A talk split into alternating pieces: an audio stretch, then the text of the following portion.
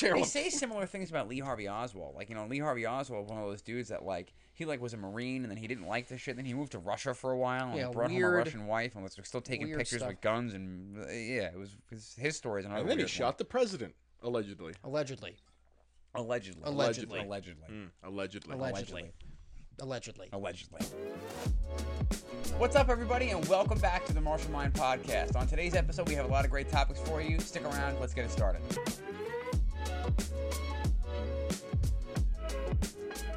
Yeah, I really wanted to use that first take because me and John just like unbeknownst to each other did synchronized double thumbs up. We Yeah. just both we just both fonzied it. Just like you guys aren't allowed to do that. and Not have kids. You know, Well, you, you Like- just- you can't not what is be it? dads. Oh, oh, oh. Yeah. I thought you meant together. All right. Yeah. I was like, that's a very specific and intense rule for thumbs up, but that's okay. You just can't coach that level of chemistry. You really can't. You guys aren't in a loving marriage. You can't do that. It's like, okay, that seems like a lot, but that's okay. that's fine. These guys are in sync. They must be fucking. That's how it goes. I mean, That's how it goes. You really can like read each mean- other's energies. You know what I mean? No, we're just so in tune. But anyway, Nope. I think not. I think not. I think so. Just little water bottles. Just directly in your eye. it works on cats and some dogs, but not Ed. Yeah. Ed is far too feral to be uh, to be persuaded with a spritz bottle. No amount of small sprays of water can stop me. Look at the size of them.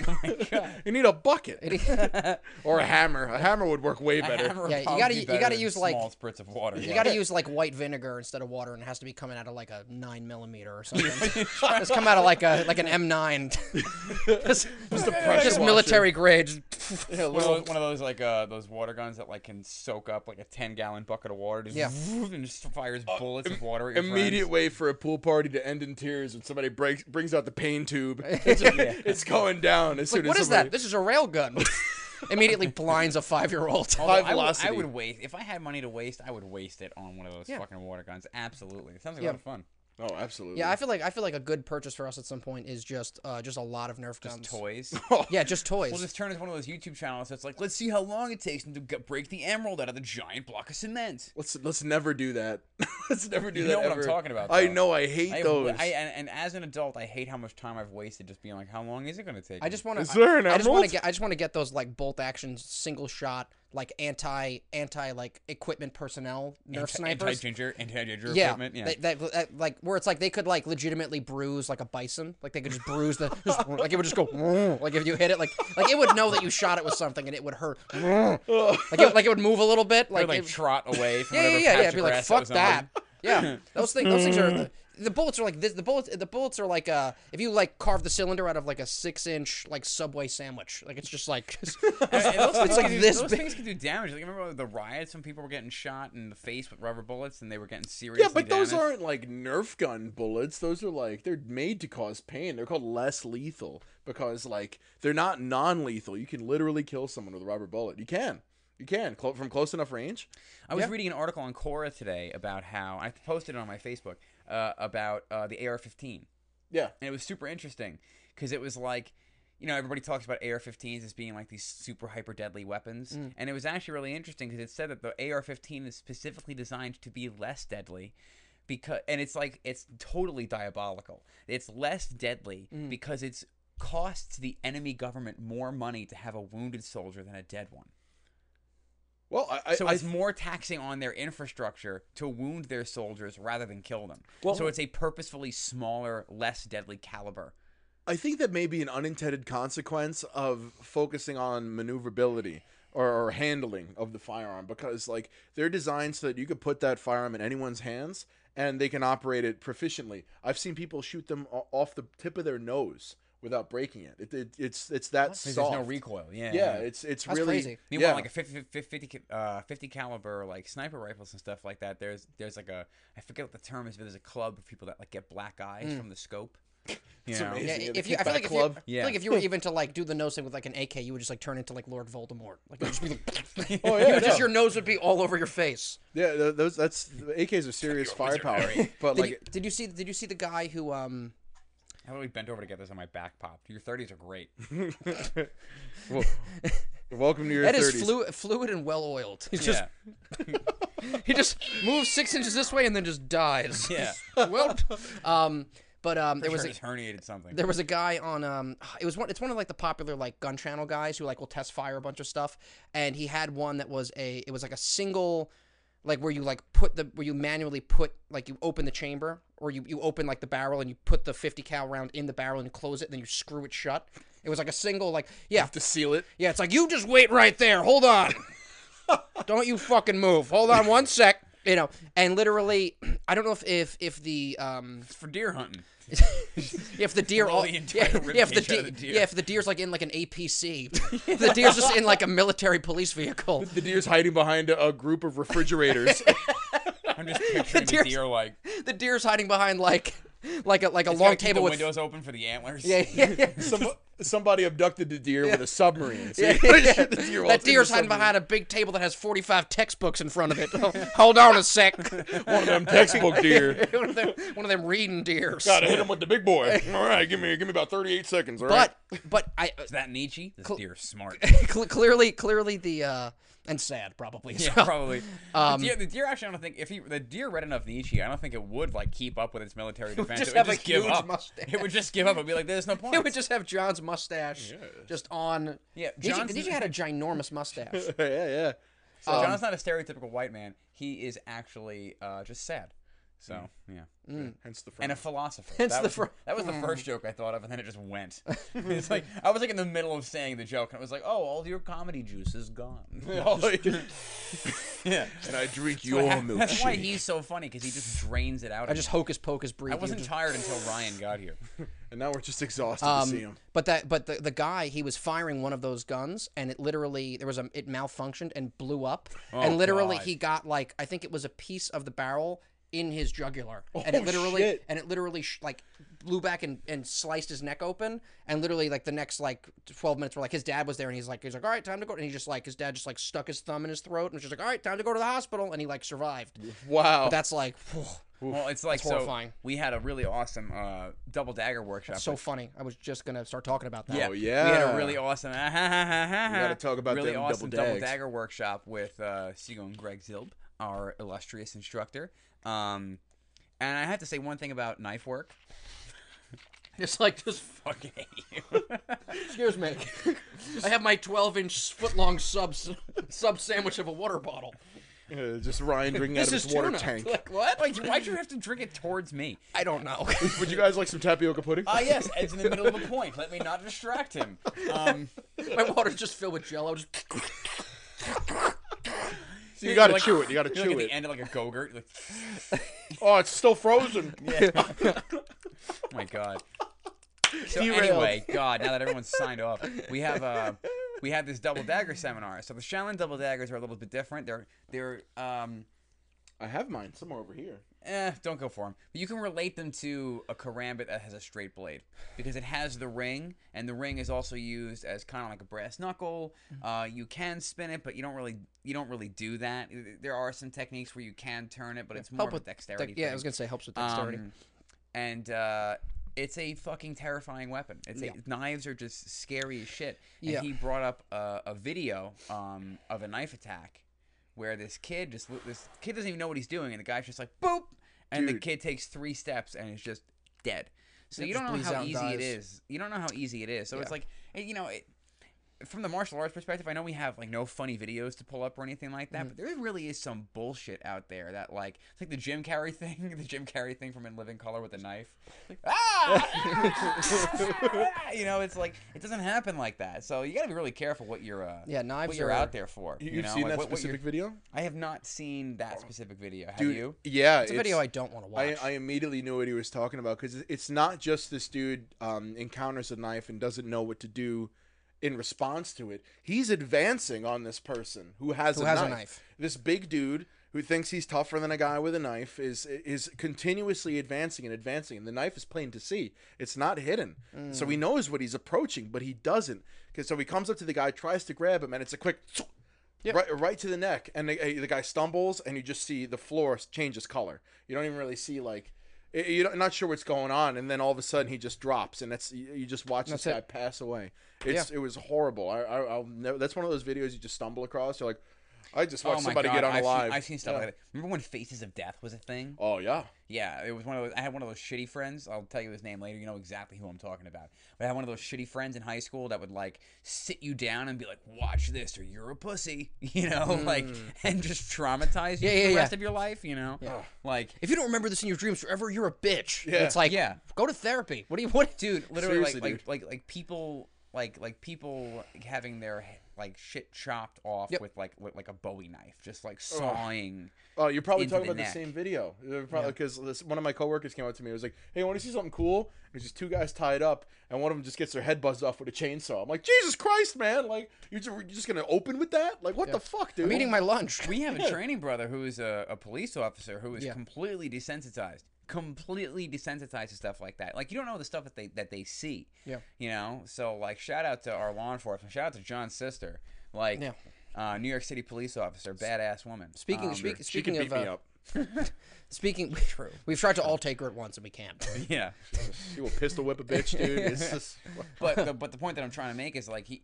He would literally be like, "Dude, check out this video," Mm-hmm. and be like, Oh. "Isn't that crazy?" And it's like literally like a person going splat, like it's Yeah, just jumping know. off a building and just turning into pudding, and you're just and he's just he's like he's like he's like isn't that crazy? And I was like, what? And he's just like Yeah. yeah, right. And I was and then he just goes back to like texting, and I'm like, What? So gotta anyway, what do you want to eat from later? that. You know what yeah, I mean? yeah, Like, yeah, it's it's just, just well, that also happened to um, what is it? Um, one of my uh, friends. Um, his dad is uh, was higher up in the police department uh, to the point Oh, where I know this story. to, to the point where you know like if there was like um, an accident or stuff like that he would usually show up at the scene as like the commanding officer. And i remember one time we were just like we were like down in the down in his basement like playing like star wars battlefront like "Ha, yeah having fun you know? And his and his dad's like i'll be back. I gotta go uh, something for work. And then he and then he comes back later and he's like hey guys he's like come here. And he and he lures us over to the basement slop sink. And his That's and- always a good thing and to he- have. and, he- and he's holding his boot. And he's like and he's flicking stuff out of the tread of his boot into the sink. He goes he goes you want to know what that is? He goes that's skull. And I was like, I was like, what? Whoa. Just immediately calling my mom, even though I drove there. I'm like, can you come pick me up? Yeah, And, that's and he was like, and he was like, yeah, he's like, he's like, he's like, that's why you don't drive a motorcycle without a helmet. He's like, he's like, guy was all over the parkway, and I was just like, this was this was like two thirty in the morning. how old We're, were we're like eating pop tarts and uh, like playing battle. This was, you know what's funny is you say how 2006? how old were you? No, this was He's like 27. this, Just last week. this, this was like I was probably like 19, 20, maybe. All right, you can still be eating Pop Tarts and playing Battlefront. I was gonna you say know what I mean? Hey, Well, I'm a casual fucking adult. I Pop-Tart, can eat yeah. Pop Tarts and play Battlefront whatever the fuck I want, as long as no one sees. As long as no one sees me doing it. Yeah. So They're I don't see myself doing it. I can't do it in front of mirrors. Pop-Tarts. Just start crying. Well, now I have that image in my brain, so it is as if I've seen it, Ryan. There you so go. Think about that. I'm trying to like I'm trying to like be healthier and like avoid uh artificial sweeteners and stuff like that. Break myself out of Mm-hmm. like drinking too many C4s, even though I drank one today. Um, uh, One blood clot coming right up. and I have like a I have like a bad addiction to to Coke Zero. I like I love Coke Zero.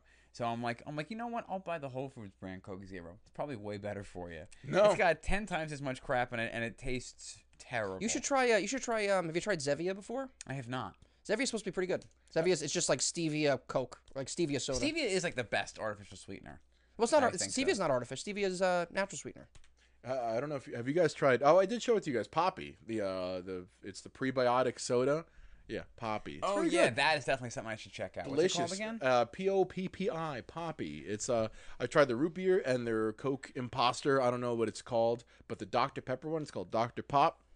That is bang on. I've just been getting awesome. the um, I've just been getting the uh, uh, like Brew Doctor cans of kombucha, and I've been having that instead of soda. little booch break. Yeah, a little kombucha, Little little booch A break. booch break. So Yeah, we're one- One, thing we wanted to talk about, uh, now that we are, we're pretty much caught up. So John, high five on that because we're pretty current.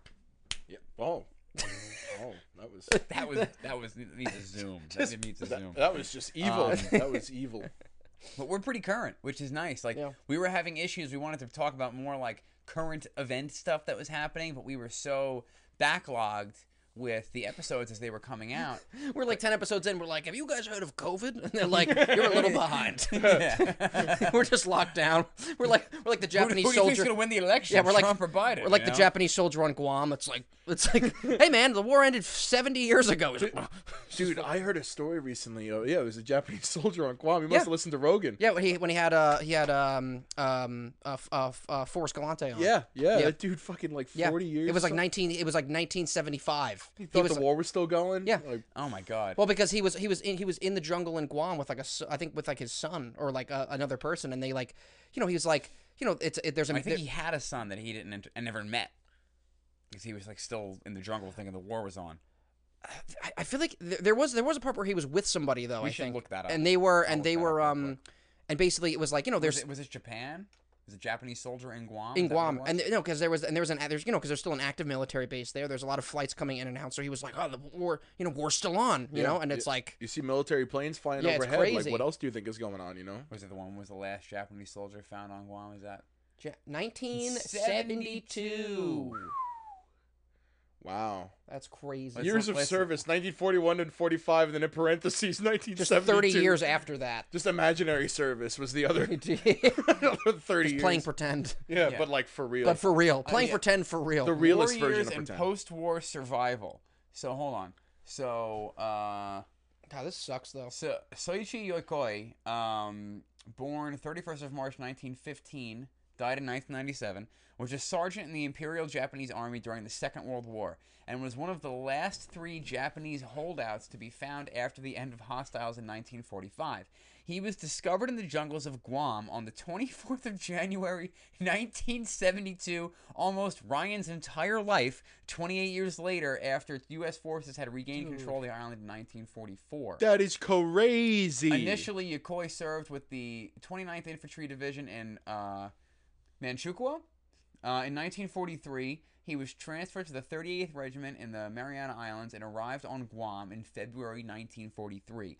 When American forces captured the island in 1944 in the Battle of Guam, Yokoi went into hiding with nine other Japanese soldiers. Seven of the original ten eventually moved away, and only three remained in the region. These men separated but visited each other periodically until about 1964, when the other two died in a flood. For the last eight years, Yokoi lived alone. He survived by hunting, primarily at night. He also used native plants to make clothes, bedding, and storage implements, which he carefully hid in his cave. Which we're screen recording, right? Because I'm pulling up. An, 100%. oh my god! Time to store my leaves in my leaf drawer. Drew- my leaf drawer I'll made put- of leaves. I'll put made a my fucking leaves in cave out of bamboo. He hid in the jungle, fearing he might be captured by American soldiers occupying the southern islands of Japan. No one told him the war was over. On the evening of the 24th of January 1972, Yokoi was discovered by two local men checking shrimp traps along a small river on Talofofo. I'm not saying any of this right, and I'm sorry. They had assumed Yokoi was a villager from Talofofo, but he thought this he thought his life was in danger and attacked them. They managed to subdue him and carried him out of the jungle. Yokoi later said that he expected the local men to kill him at first, but was surprised when instead they allowed him to eat hot soup at their home before turning him over to the authorities. He was in relatively good health, but slightly anemic due to a lack of salt in his diet, according to doctors. His diet included wild nuts, mangoes, papaya, shrimp, snails, frogs, and rats. It was with much embarrassment that I returned, he said upon his return to Japan in March 1972. The remark quickly became a popular saying in Japan. He had known since 1952 that World War II had ended, but feared coming out of hiding, explaining we Japanese soldiers were told to prefer death to the disgrace of getting captured alive. Oh, so this guy was actually cosplaying. Like he knew the war was over and just decided not to come out? Is that what you're saying here, Ed? That's, I think, what they're saying. Oh wow, I didn't know that. Eh. feared coming out of hiding, explaining that we Japanese soldiers were told to prefer death. I'm pretty sure he must have assumed. Yeah, that he had he, known. he must have known the war was over by 52, Yeah. but assumed that Japan lost, and probably assumed that any Japanese soldier would be eradicated or captured instead of like welcomed back into a Japanese society. I mean, this the fact that it is with much embarrassment that it, Ed, stop scrolling. Scroll back up. there you go. It is with much embarrassment that I return. It, um, the new the remark quickly became a popular saying in Japan. He became a meme. This man is a meme. oh my god, That's awful. He became a meme. That's Yeah. hilarious. Do you guys know what the definition of a meme is? No. anything that can be replicated. A meme is something that can be repeated. That is that is what a meme is. Isn't it also carry um usually like cultural significance or like cultural information? That's simply it. Something that can be repeated. There Yeah, is the- no the- other the- pretense. The to it. cultural significance may be one of those things where like the definition kind kind of changes with Mhm. slang, Mhm. you know. Uh, but later life, after a whirlwind media tour of Japan, Yokoi married and settled down in a rural Aichi uh, prefecture. He became a popular television personality and What? an advocate of simple living. you should He also make everything out of leaves. he was featured in a 1977 documentary film called Yokoi and His 28 Years of Secret Life on Guam, which we need to watch a lot to the right now. He eventually received the equivalent of U.S. of 300 300 bucks in back pay and a small pension. Although he never met Emperor Showa, he uh, while visiting the grounds of the imperial palace, Yokoi said, "Your Majesties, I have returned home." I deeply regret that I could not serve you well. The world has certainly changed, but my determination to serve you will never change. Yokoi died in 1997 of a heart attack at the age of 82 and was buried at Nagoya Cemetery under a gravestone that had originally been commissioned by his mother in 1955 after Yokoi had been officially declared dead. Wow. This is a guy that you would definitely still have to watch though, because like he'd be like, oh, he's good, but like he'd be like, you know, he'd still feel shame, so he'd probably like run a bayonet through like a World War II veteran. Like, from a, Well, gotta- it's like, it's just be like a guy in a wheelchair. They say similar things about Lee Harvey Oswald. Like, you know, Lee Harvey Oswald, one of those dudes that like he like was a marine and then he didn't like this shit. Then he moved to Russia for a while and Yeah, like, brought home a Russian wife and was still taking pictures stuff. with guns and uh, yeah, it was his, his story is another. And then he weird shot the president, allegedly. Allegedly, one. allegedly, Allegedly. allegedly, Mm, allegedly. allegedly, allegedly. Allegedly, Allegedly. Allegedly. they just released those CIA documents. The CIA was like, "Yeah, we kind of knew." And we're like, "What?" Dude, What do you mean? It's like, I don't worry about it. I mean, there, there was one night, um, we we three, we three have a group chat where I uh, I went on a little FOIA wormhole and found some shit um, with uh, It's Freedom of Information Act, people. yeah FOIA F O I A Freedom of Information Act. Not to Act. be confused with Goya, which is the beans. But continue. Beans and uh, it, Or that it- guy that bakes and goes, "Fire!"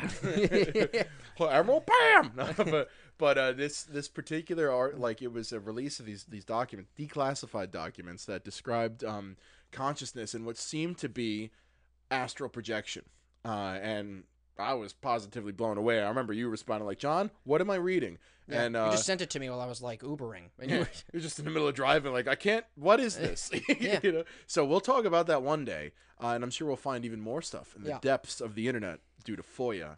But uh, for now, we've got this guy.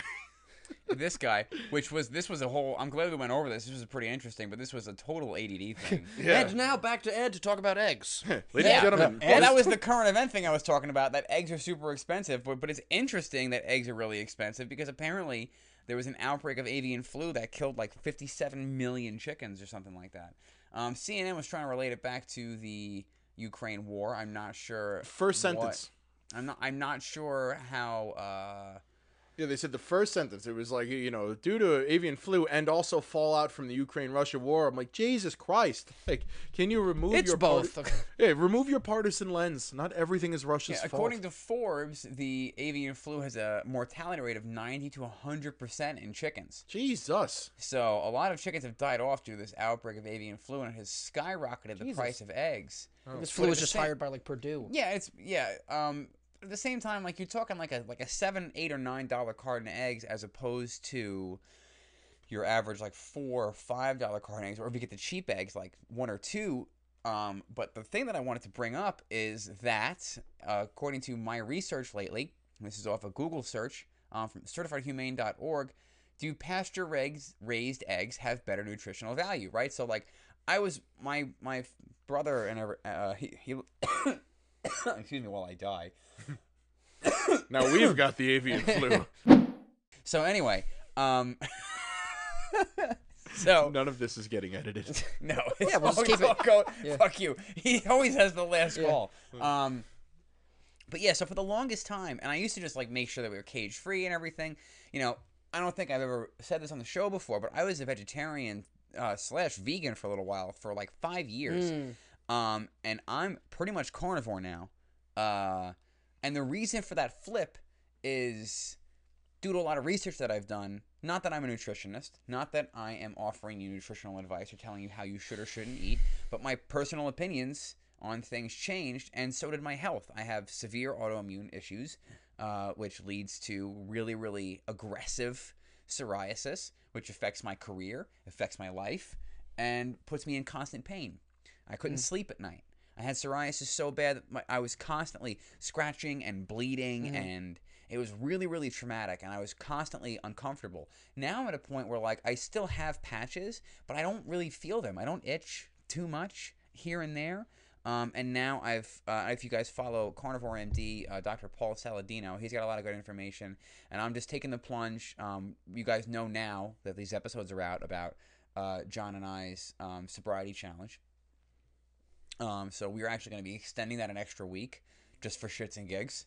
Um, that's you. That That was was not stomach. me. That was your stomach. stomach. No, I know. Um, we're going to be extending that extra week just for shits and gigs, just to challenge ourselves a little bit harder. And I'm challenging myself to 30 days, pretty much animal based. Just a quick question: Is Paul Saladino the nipples guy, or is that the uh, is that the other guy? What? The nipples guy? The guy who's the guy who's like who's like who's like liver, fruit, and raw dairy, and he's like in a supermarket with the shirt off. He's like, "These are my nipples. What do you think?" And I'm just like, "Put a fucking shirt on." What is yeah, happening? you hate that. You hate him. Yes. You He's, do. You he's hate just him. he's just like But it, but, He in just the, but in the same way, if you listen, if you actually listen to his YouTube videos mm-hmm. instead of his clickbaity Instagram stuff, mm-hmm. um, it's kind of like Huberman, like mm-hmm. he, he ref, constantly referencing studies, constantly talking about different chemicals, you know, that that are present in certain things and what their what their effects could have, and he admits when things are not proven and when they're opinion based, based on his opinion as a cardiologist. I feel like a lot of the time, though, every time, even and again, this is coming from the clickbaity stuff, though, is that every time he does bring up, it's all linoleic acid. well, well, it's It's all, all linoleic well, acid. it's, it's also, it's also, good for you. it's also, it's all like the effects are like not like the like I feel like the risk to reward ratio. He's like, hey, he's like this will. He's like again, it's like uh like whatever's in spinach. Like it's like oh that'll that'll that'll that'll um that'll uh. Uh, the ox like oxalates in spinach, like oh that'll that'll uh, lower your uh, lower your iron intake, and it's like, okay, but like, is that ba- how is that balanced against the benefits of eating spinach? It's it's like, like you know where he's like, oh this will this will affect this, and it's like every time I've seen something where he talks about an effect, it's like not that big, and that's different though than like again like again he talks about someone like Mikhaila Peterson who like using it as the elimination part of it, which is like had severe Well, autoimmune Mikhaila issues Peterson and like, literally eats lamb and beef and salt, and that's it. and water and sparkling Peterson. water. Yeah, same. But same with Jordan Yeah. Peterson. Like that's that's all Yeah. they eat. Yeah. Is that you know? So yeah. So but that that's all they eat. That's Yeah. all they eat is Yeah. meat. That's it. Yeah. And this is so like well yeah he does it as a lifestyle. All he has is raw cheese, kefir, you know, raw milk, uh, meat and fruit and honey and like salt and that's it. Um, at the same time, if you are like you know 80 on 20 off in the future Mhm. i think a 30 day kind of like reset of my immune system because when you start looking into like um there's there's a book called is maybe is it the path or uh somebody lent me a book Mhm. that i still have because whenever you lend somebody a book just like let's be honest you're not getting it back You may as well Um, just throw the book into the ocean. yeah Pretty much half of the books in that cabinet uh, are somebody else's. Uh, and they I, haven't and you haven't read them I, I don't. I don't know whose they are. I And don't John doesn't where- know how John to doesn't how read. to read ooh Yeah, they just. I You like the don't. pictures, There's but I, I do. um, but basically, so long story short is because of my health, my mind changed about these things because as soon as I reintroduced healthy, you know, healthy sourced meats, like I use Butcher Box, all the I try to make sure that all the meat that I eat is antibiotic free, pasture raised, free roaming, grass fed, grass finished, like whatever I can do to make it as ethically sourced as possible, as nutritious as possible. Um, and I'm really trying for the first time in my life. You know, like I've never, I, I like this sobriety challenge has taught me that like I can do stuff for 30 days. Mhm. I quit smoking. Yeah. I never thought I was gonna quit fucking smoking cigarettes. That's Yeah. been years since I've had a cigarette. Mm. You know what I mean? Like, I could do anything. That means I can do it. If, Yeah. I, if I can make, I can make it happen. I can do it. Yeah, You absolutely. know. So it's like I'm in so much better control now. So I think 30 days on that. It's already been a week, and I'm like I feel really good. Like my body feels good. My joints are starting to lubricate a little bit. I'm gonna get back to working out tomorrow. Um, I'm gonna try to you know lift in the morning and take class at night, Mhm. and uh, and and see how I do with my energy levels. Like just having fruit as my carbohydrate source. Um, and I think it'll be a good way to kind of gauge because there's other diets where it's like super. It's really stringent. It's like okay, only boil your white fish. You know, just boil white fish. and have- that whole and ha- sentence is like boil- awful. Boil, just boil, mad about boil that. white fish and have cucumbers for a week, and let's and then like slowly reintroduce and see if maybe spinach is what's triggering you. And if you Because piss there- blood, you're ketogenic. like, well, because there there are certain because well because keto was a fuck show for me. I hated doing Oh, keto. yeah, same, and dude. and like, sorry keto people, I fucking hated it. Um, You may like it, but Ed doesn't. So yeah, but at the same time, like even when I'm just having like rice and occasionally like even the sourdough bread that I was making, like I don't feel good. Mhm. Something something's going on where my body's just not doing well with grains, and maybe it's because I have an overgrowth in my gut biome of like candida or something like that, and all those grains and everything are feeding it. Mhm. So 30 days off of that, potentially it'll reset some things, reduce a little bit of the brain fog, Mhm. maybe clear my skin up a little bit. We'll see. Only only thing we, you know, like I don't really agree with him when he's like fucking, you know, like never eat spinach again. Like I I, I don't I don't really see that, but I, a, lot, a lot of the, a lot of that is yeah, just like but but but I but I do. th- I mean, like I had onions on sausages today. You know, ooh, I cheated. I had fucking onions. But like, you know what I mean? Like I'm not gonna kill myself. It's like Dr. Sean Baker. Dr. Sean Baker's another one. He's strictly carnivore, only meat. Um, and he's another good one where he's like, he was talking to Rogan on his interview with him. He's like, well, he's not like I. He goes, I don't split hairs if somebody puts cilantro on my steak when I order it at a restaurant. He's like, whatever, you know, yeah. like. Don't do that. Don't Yeah. send back something because there's cilantro on it. Or, Absolutely or not. pars, whatever, no, I know. whatever green, you know, chives. They're just gonna like they're that. just gonna like press the button to put you into like the restaurant Shark Tank. Just, but, but the point of all this is that I was buying, buying the expensive eggs anyway. And so if you're not eating out and you're not eating terrible foods for you and you're not just like wasting money on restaurants when you could be meal prepping and doing things for yourself and doing things on your own, you're going to save money. You'll be able to buy the nice groceries for yourself and save money because you don't you're not spending $30 for lunch every day. You're not going out and having drinks on the weekend. You know, how much money did we used to waste at the bar oh, when we were kids? Oh man, I mean, hundreds of dollars in a night. well, in a I- night. I could run a bar tab, boys and girls, but uh, not so could. I. Yeah. So could I. There's that one time I got double charged by the bar. I was out like 400 bucks. That was fun. Oh shit, was that where we went? That was Oh, where we went, yeah. Oh man. But but still, so now for pasture raised eggs, and now the key is pasture raised because there's certain things. I don't know how this is in other countries, but there's a lot of loopholes when it comes to advertising that make it legal. So they could say cage free, and what that means is for an hour a day the chickens go outside. yeah, it's just asterisk. know. We lied. It's touch just- grass. yeah, yeah. just get Right. punted back. So when you if you really want if you really want something you want like even free range free range is good but this is why i love vital farms vital farms is the Yeah. brand i look for Yep, same. um pasture raised you want to look for pasture raised eggs and so now uh do pasture this is from certifiedhumane.org do pasture raised eggs have better nutritional value in it, researchers found that one pasture raised egg contained twice as much omega 3 fat. Now, remember omega 3 because omega 3 versus omega 6 is a big, big, big difference. And that's the other reason why you shouldn't buy farm raised fish because farm raised fish are fed with pellets. Those pellets contain omega 6 fatty acids, and omega 6 fatty acids are inflammatory, while omega 3 fats are anti inflammatory. They feed them non-pasteurized eggs, so that's the main thing you need That's to the remember. problem. That's the so issue. three times more vitamin D, four times more vitamin E, and seven times more beta carotene, which is B12 vitamins. Ed is a moron. Ed is a moron. Ed is a moron. Correction, beta carotene is a form of vitamin A, not B12. Uh, than eggs from hens raised on traditional feed. From an agricultural standpoint, pasture raised eggs are often superior to, and I believe that they mean in flavor. You want that like deep orange yolk. Yeah, yeah. My, my Um, mom has a friend who has chickens in her backyard, and um, I suppose they qualify for this criteria. Um, I'm not sure about the grade. Yeah, yeah. If, they're if they're outside eating bugs, They that's just ha- they're like her roommates. They're like, hey, what's up? That's Fred. You know, and Yeah. Fred doesn't lay eggs because he's a rooster, but the rest of them do. and uh, but but yeah, they those they have these deep orange yolk. They're delicious. I love a good Yeah. egg. Over medium, eh, like I'll, I'm calling you back if we have over medium eggs. I, I love over medium Yeah. eggs. Yeah. Yeah, me too. It's fantastic. I'm a big but like, fan. Can we the, have breakfast the again? flavor, but then, but then you should, you know, cook them side by side. Get an Eggland's Best white, you know, bleached white yolk. That that thing was fed feed and kept in the dark its entire life. Yeah, it just looks And like it it's came out this, of a like, package. This pale yellow egg. So you have to realize that, like, if you're, especially if you're eating animal products, if the animal was raised like shit, if the, mm. the the animal product is going to be like shit, like wagyu beef. Yeah. Wagyu beef is super expensive, and it's really just marketing that makes it so expensive. Yeah, I feel like it's the egg, good. like the Eggland mm. ones. Like when you look at the yolk, you're like this chicken was just fed like Wonder White bread and like Diet Coke. This It's like it's just like- like there's a rooster on cornflakes, so they figured that was chicken food and just gave it just Yeah, that. like, you know, well, it's on the box, and they're like, oh, I guess it is on the box. these Imagine. chickens have been hung upside down their whole lives, just like for storage. so and then so yeah so the fact from uh from christyerd.com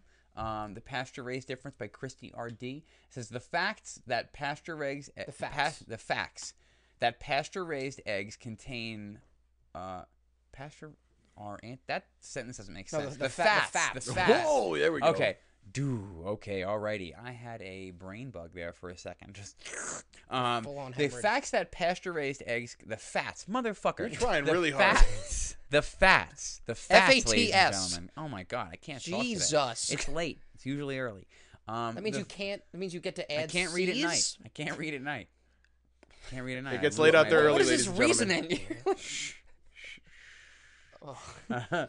reasoning? smells like onions.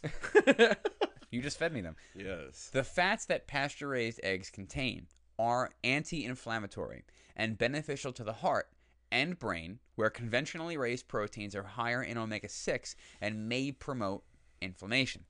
So it's just it's interesting things to think about and it's Yeah. just and it's just my personal personal opinion on the fact that everybody's like holy shit like and like everybody has to talk about it like i'm ringing up eggs at the grocery store my seven dollar eggs versus my five dollar eggs Gonna break that's the gonna bank. break the fucking right that's Oh. gonna break the fucking bank Right. and even the cashier is like man i can't believe how expensive these eggs are and i'm like why you gotta make me feel bad that i'm buying eggs How many times did you say that today, fella? yeah seriously Am am I Well, your because first that- customer? That's what happens. Is like something makes a headline, and everybody's like, "I can't believe that thing that's happening everywhere. Isn't that crazy?" Let's talk about You know, that let's thing. talk about that thing that's happening all over the place. Isn't it terrible? we better not buy eggs. I saw an article that was like, "What you can buy instead," and it's like, "Motherfucker, you're going to Burger King. Shut up." You You can know? buy instead of eggs. Yeah, what you can buy instead. What do you? What do you? What substitutes eggs? Egg substitute. No, not, I'm not. Yeah. Not okay with vegan food pretending to be not vegan food. Like it's Yeah. it's vegan meat. Like no, it's And not reg- meat. yeah, and It's- regardless call how- it something else. And r- regardless how much you may not like the clickbaity Kayla's bullshit fucking post from Paul Saladino, you should follow Sean Baker because he got interesting information. It doesn't mean you have to be a carnivore. Mm-hmm. Is that or the bigger like that. dude? Yeah. Okay. The guy who's fi- like- the guy who's 57 years old will put his blood work out there that he's not taking testosterone and can be- uh, deadlift 405 for, tw- for He'll forcefully 20. put his blood in you. That's, he's like, you want to see how good this works? At a distance, oh my five god! seconds. Like I- Spider-Man. he just put he just put up a video the other day. 405 for 20. Deadlifting 405 for 20, 20? reps. What? For Oh, 20 shit. reps. At What? 57 years old. Wow. all carnivore. So it's like my max there's something there's something to be said about like the way our ancestors ate, and like there is you know some evidence that even the warrior monks ate meat. Yeah. You Yep. know, It was actually their enemies. Ooh. That's I'm I'm lying. I don't. I'm really not that smart. John's just making stuff up now. I'm just playing along. they just ate other people, I think, or maybe did they? I'm like- just keeping these guys company at this point. Like, thanks John- for thanks for but being my John's friends. just like a smaller armoire but, that you know, talks. it's, just, it's just it's just my personal opinion on perspective about these things because the news is going to try to make you afraid. The news is going to try to make you really fearful about like I guess I better not buy the things that are healthy for me and buy things that are less healthy for me because it's going to save me three dollars. But also, I went to a barbecue place today and spent thirty five dollars on my lunch. I don't know. you an know? eighth a pound of brisket. Right? Yeah, it it's needs like sauce because it's drier than it's a like- doorstop. It's like Seung says all the time about the uh, paying for the seminars and paying for workshops and stuff like that that he does, or taking taking private lessons or whatnot. He's like, listen, if you're having trouble affording something that's going to benefit you in the long run, don't go to Starbucks that week. Don't buy the stupid shit you buy at 7-Eleven that week. Find a cheaper way, and the mm-hmm. cheaper way is usually, and I've said this on episodes before. Prepping yourself the night before, making mm-hmm. sure you have something in the fridge that you can either throw in the microwave before you leave for work or take with you and eat if you're one of those people that thinks like microwaves are going to give you cancer then i can't help you but like Make sure you portion out your ice cream the night before. This way Yeah. it's ready for you the next morning. yes exactly So you can have your ice cream in bed and stay there. I love like I feel oh, like ice I- cream in bed is like that is like a clutch move ice I- cream in bed is I feel like that shit. guy. I feel like that guy who's like portioning out his ice cream is just like doing it for show. He's like, and for today's portion, and it's just one container. And he goes, not to be confused with tomorrow's portion, but just another container. Mm. We're gonna have some chubby hubby. oh that's my today. cheat ice cream is my fucking shit. That's my shit. A cookie dough ice cream. You could for not the pick a more calorically dense street meal. I, lo- I love Oh, ice cream too, but it's I like, love ice cream. and that's 1400 calories. in Yeah. That's like light. lick. That's that's like going like light speed to getting fat. It's just like it's just. Dude, do you I'm know- gonna go. Ret- what, what's the thing from speedball? Uh, speedballs, spaceballs. What's this thing from Uh, Speed- what's that? We're gonna go ludicrous speed. It's just Yeah. ludicrous speed to hypertension. It's just ice cream. Suddenly you're 418 pounds. no, but dude, like you, you, Mac from Always Sunny in Philadelphia, he got Yeah. fat Yeah. by melting ice cream And drinking it. drinking it. Yeah. Like, and his, he went to his doctor like, "What's the healthiest way that I get really fat?" And the doctor was like, "Well, first of all, don't. yeah, get the fuck out of my office. Second of all, yes, that Yeah. that will get you very If I, fat. if but I was that of all, doctor. I would just like slowly just put a pie in his face, just like, just get the fuck out of here. Don't Enough ever come this. back. Don't eat that. I I need the back. just, just taking it out of his mouth. Yeah, no, that's that's a bad time. Yeah. So, John, you did have something that you wanted to bring up today. Did you want to jump into that topic? Yeah, um, there was uh last week. Um, I meant to uh, bring this up sooner, uh, but I Oh, was this is at work. Yeah, no, it was, Doing uh, great, boys. Yeah, we're doing great. So, I mean, it's good that you bring up fear because fear was kind of the um, the the center of, of this this thought that I had had, or kind of a culmination of thoughts I had had last week. Um, so I was I was working and uh, there was a couple of guys that I had seen before. They looked familiar. I wasn't sure where I had seen them. I introduced myself and they're like, "Oh, it's like Gordo. It's me, Christian. Like I- we met at the Christmas party. Like." I was like, oh yeah, I was I was hammered. That's right. That's why I don't remember you. But anyway, um, uh, Yeah, If you met me at the Christmas party, you didn't. yeah, exactly. You didn't. You the met ta- someone else. you could've been a attempt was made. channeling spirit. You could have been a potted plant in the corner that I was trying to make out with. I don't know. I was like, the, I w he was like those people that, that are channelers. You know what I mean? I don't you love those people that like they're like thousands of people buy tickets and they sit up there and the lights are low. I don't know what you were doing at The, first. li- the, li- the, getting light, the lights are low and they're like, they're like, ah, yes, thank you, thank you, thank you. Hold on, I'm coming. Give me one minute. Let me let me summon him. And they go, ah, yes, I am here. I am now speaking to you from my ship above the planet. And people buy it. Can you believe that shit? There- There's another uh, another profession that has existed for a very long time uh, called, Bashar. called acting. That's what I'm thinking. of. acting. that is that is acting. You're you're, you're, you're doing that. Yeah. It's been around Yeah. for hundreds, maybe thousands of years. Yeah. Give that guy an acting degree and handcuffs. to put on Performance. himself. That's, yeah, that's It's what called that is. acting. That's what that's, Ugh. That's what that's called. uh, but John, what anyway, you we can get back to the story. Um, Holy so, shit. so this guy was, um, I, I believe he was either a runner or a PA, so relatively low on the ladder when it comes to positions in television. And um, you know, we were talking and this and that, and he mentioned that he had interest in, in EVS, which is what I do. And um, No. and so No. Uh, I told him like, yeah, well, you know, well, tell me about it. And he was like, well, I went to the I went to the school. I took a course on EVS, and uh, you know, I just haven't I haven't had the opportunity to sit down at a machine and, and operate it. And um, I have one right in front of me. I'm literally on the air, like doing replays and talking to this kid. And um, I was like, you know, give me your email address. He was like, yeah, sure. And so I, and I email him the actual handbook for the EVS, like hundreds of pages, the complete operator's manual to maintain a server and the remote. And um, but uh, for, before I emailed that, I asked him, "Did they give you the manual?" I'm like, ah, "He's like, I have a sheet," and I'm like, "No, the manual." So I just gave him the entire, all the information you could possibly know about the machine, and um, for free, like for for nothing. I was like, "Here you go, man." And he's like, "Whoa, like." Seriously, I was like, yeah. Read it over. Make sure you can sit in front of a machine and and and look Right, at have it in look- front of you while you're look at what it says and hit the buttons and see what they do because this is good but it's it doesn't really do a lot unless you have a machine in front of you to learn it. And he was like dude like thank you man. And you know what? There's a chance that maybe that's where it ends you know maybe, maybe he doesn't pursue evs any further but you know what? I, I gave him a t- a tool that i had in my belt and um, i felt no fear from it you know i felt nothing of it. Because in, in my own opinion you know bringing other people up doesn't bring me down you know i, I believe as an operator my value is intrinsic to the way i operate a show Yeah, and So I dealt with don't- things like that when I was a mechanic a lot of the times. Like people didn't want to teach you how to do stuff because then all of a sudden you'd be able to do what they do and you're going to take the big jobs from them. Right, and and that's that d- didn't enter my brain Right. for even a second, uh, to the point where even another PI had done the same to him as well. He was like, "Oh, you think I get that too?" I'm like, "Yeah, man, absolutely. It's information. You know, you get the information, you do what you can with Right, it. It's right, not."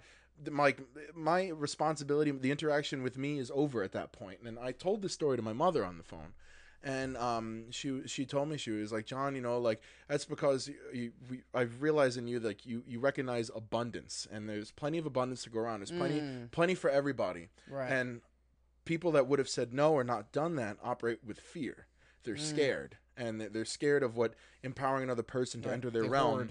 Wh- what would happen to them have. having another person to be their competition i don't Right. i don't believe that at all and um she said it's fear that caused them to do that and uh, then she said to me like john you know you know how many times or do you know what the most repeated phrase in the bible is and i'm not really a religious person at all like i i, I don't remember the last time i was in church I, I don't read the bible i read excerpts when Your wedding. when I mean, yeah, we're Fair. We, we went That's fair. exactly. That was that was the last time I was in a church. It was my own wedding. Um, but she said the most repeated phrase in the Bible is "Do not be afraid." It's repeated 365 times. It is the most repeated phrase in the Bible by a lot, and it's Just just one for every day of the year. right, Right. right, and that's another coincidence, and and that really made me think. You Are know, there coincidences, John? I mean, you tell me. Uh, you- I say they are none. I am speaking to you from my ship, which is floating now above the planet. I fear uh, what the, the fallout from that skit is gonna be like when they realize you're um acting. Wait a minute. Can I do that? yeah, like I can He just goes, pretend. hey! I mean- just pulls out a pistol and shoots that guy in the audience. Like, feel- ah, that's how I feel Bashar made about- me do that's that. how we both feel about Spirit Grandma. yeah, but uh, yeah. So Hold you know. Because I don't know what you're saying. But Uh. Esther Brooks. I still don't know what you're saying. yeah, One I don't know. But um, but yeah, I mean that was really the long and short of it. It kind of got that got wheels spinning on me though because, you know, if "Do not be afraid" was such an important phrase as to be repeated in the Bible 365 times, I think there's value in that statement. To fear not, to to to be brave. I mean, what what kind of value does bravery have in your life? Obviously, a lot. Being brave is an extremely valuable thing, and I think being brave is more than just not being scared. Yeah, and we've spoke about this before with uh, on on numerous occasions, and but I, I think it's more than just the negative impacts of fear. I think that all negative things come from fear. I think that's a fair statement. And a lot of times in the Bible, when they say "do not be afraid," "do not be afraid" is being spoken oftentimes in the Old Testament by angels, hmm. who are like, like, like that's what they said to Ezekiel. So Ezekiel's seeing like wild shit. Yeah. you know, he's seeing like you know rings of fire with eyes in them, and like That's what this- angels looked like. Yeah, Yeah. The angels are like, "That's Hank," and they're like, "He's like, I don't know what any of this is." He's like, Yeah. "Just relax, bro." Yeah, could you could you imagine there's like this this giant hulking figure that's on fire in front of you, this big great presence, and the first thing he says to you is "Do not be afraid," and it's like, really, you know, it's telling Yeah. you don't be afraid in the presence of greatness, don't be afraid in the presence of power, you know. Yeah, I, I think it's more than just this tamping fear in front of an apparition. I, I think it's just how to walk into the night. You know, it's it's how to how to walk through the darkness. It's how to walk through life. It's just do not be Yeah. afraid. You can't be afraid with every step you take on every minute of your journey. You know, Right. But what every movie you make. that too. I'll be watching you," said Sting from behind the bushes with his bass guitar, Yeah, naked. yeah. He just he's just playing with his dick. Boom, boom, boom, boom, boom. Go wash you. Sting Go allegedly me. allegedly a passionate lovemaker. Yeah, a tantric He's just love maker for he's just hours he's at a just time. running away from the neighborhood watch. Oh yeah. Just Yeah. like, just edging for four and a half weeks. Just- Oh, can't you see? "Go tell ya, You saw." ain't catching me. it's great. Can we wrap this Yeah, up? let's tell you It's like, something. you know, it's like Sting. Come on, man. It's great, but like it's it's been four hours, dude. I gotta go to work. Yeah, come on, man.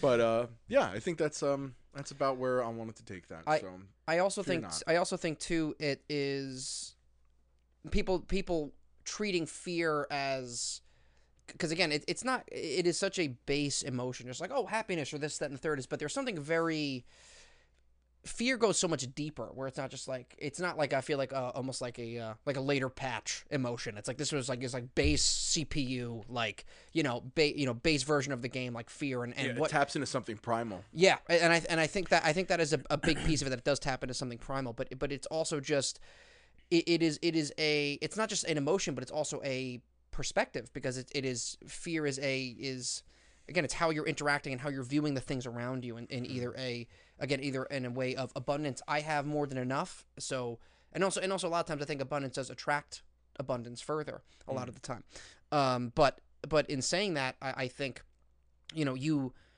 you know, it, it can become a self fulfilling prophecy of you feeling like you have less and trying to hoard, and then because of that, it it it what what can be making you feel like that's true is even just your perspective and how and how then because again that's your operating system that you're viewing stuff. That's like the glasses you put on. If you had like. If you had like uh, like Great Depression like pit vipers, you were just like, oh, Oh, I love now my it's pit nineteen. vipers. yeah, I love my pit vipers. dude. Yeah, John becomes a bad guy when he puts his pit vipers on. It's just troublemaker shades, dude. I'm a big fan, but I didn't mean to interrupt. John you. just You saying. becomes an alcoholic just immediately. It's just imme- immediately double fisting, and then they're empty. And John just all of a sudden John's just riding a pig. Becomes Uncle Lazer. Yeah. You ever watch Kill Tony? Uncle Lazer. You know what I'm talking about? Oh my god. But yeah, John's just riding a pig. But yeah, John's just is- riding a boar. But is all bigotry not rooted in fear? It has to be. You know? I, it's the same thought. Is that that uh, unfair prejudice? It has to be rooted in fear. It's just the only way. How how can you be so irrationally motivated as to, as to feel hatred? It's not fun to hate anything. Yeah, and then they, they, they rationalize their hatred with more fear-based things like they're going to do this to our community. Yeah. They're going to do this to our industry. Like, they're going to group this. here. and you fear know. is synonymized. Synonymized. That's not, a, that's not a fucking word at all. Uh, it's synonymous with um, not knowing.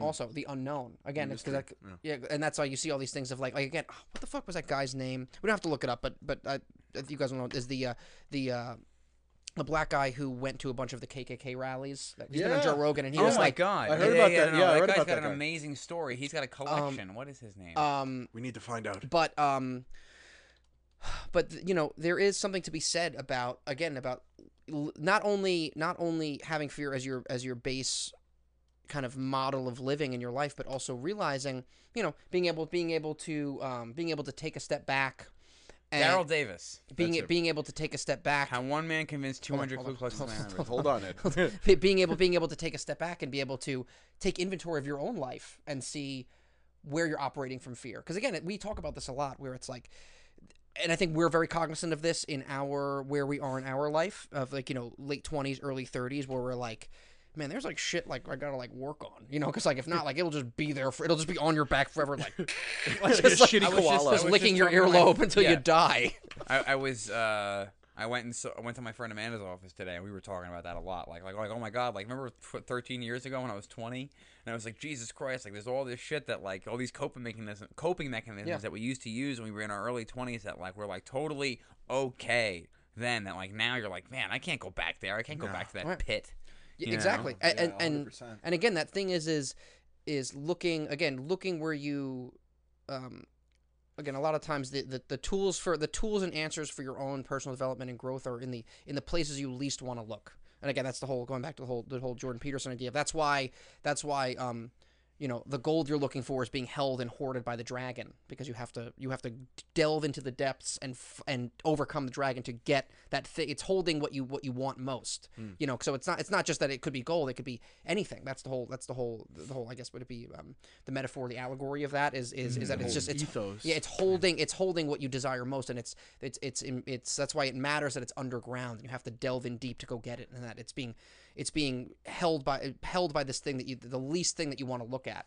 Um, and there's something to be there's something to be said for that, and that's even something for me. Kind of, kind of going back to the idea of discipline perspective again. That's why I also I felt it was important even to like as like as a tattoo to like get tattooed on myself is that idea because it's like as a reminder for me of because if you don't look at it it's you're not going to look at it. Like like if you don't look at it like like that is a, that is a completely one way street in that sense of, of addressing it because if you don't address it then it just acts on its own and it just kind of is running in the background. Right. and it's guiding and it's giving you these subtle nudges of of of you just kind of again not being in control of like oh like oh oh you know what? Fuck that person that that this person is something triggering that it's from your past. Fuck that person. It, it steers you this way and it steers you that way. And it's like if you're not willing to engage and interact with that then you just become this person that is being pulled and like mushed by like by like this this um this shadow of yourself that is not properly integrated and not properly dealt with Right. you know Yeah, and if I may interject with just this one, this one small passage from this John- article on Daryl Davis. Right. It says Daryl Davis is a blues musician, but he also has what some might call an interesting hobby. For the past 30 years, Davis, a black man, has spent time befriending members of the Ku Klux Klan. He says once the friendship blossoms, the Klansmen realize that their hate may be misguided. Since Davis started talking with these members, he says 200 Klansmen have given up their robes and robes, and probably more now. Um, when that happens, Davis collects the robes and keeps them in his home as a reminder of the dent he has made in racism by simply sitting down and having dinner with people. And so, in in speaking to them, he forces them to look at that filth. You know, Yeah. he forces them to look at that because they realize they're now confronted with their fear and realizing that their their hatred is based on fear that is irrational. Right. Yeah. And that's uh, as as you were describing earlier, Ryan. Uh, the words came into mind uh, to describe fear as an irrational motivator. It's just the Yeah. two words that kind of just assembled themselves in my brain listening to you speak. Mm-hmm. But one could even argue that um, that that the dragon hoarding the gold underground. You, you could even say the first obstacle that you would face in pursuit of this dragon before you even Mm. start digging and even face the dragon itself is fear. It is the first obstacle that, that you need to Mm-hmm. Overcome in order to progress anywhere in any direction that you want to go that may be positive.